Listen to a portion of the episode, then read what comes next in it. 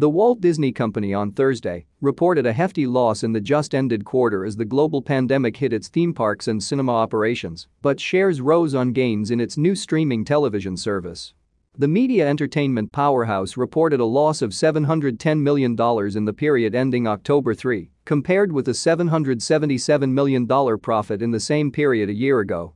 Revenue slumped 23% from last year to $14.7 billion in the company's dismal fourth quarter.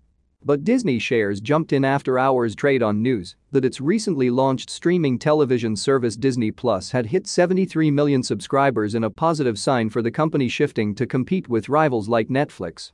The earnings statement said results were adversely impacted by the pandemic with the closure of many of Disney's theme parks and resorts and suspension of its cruise operations.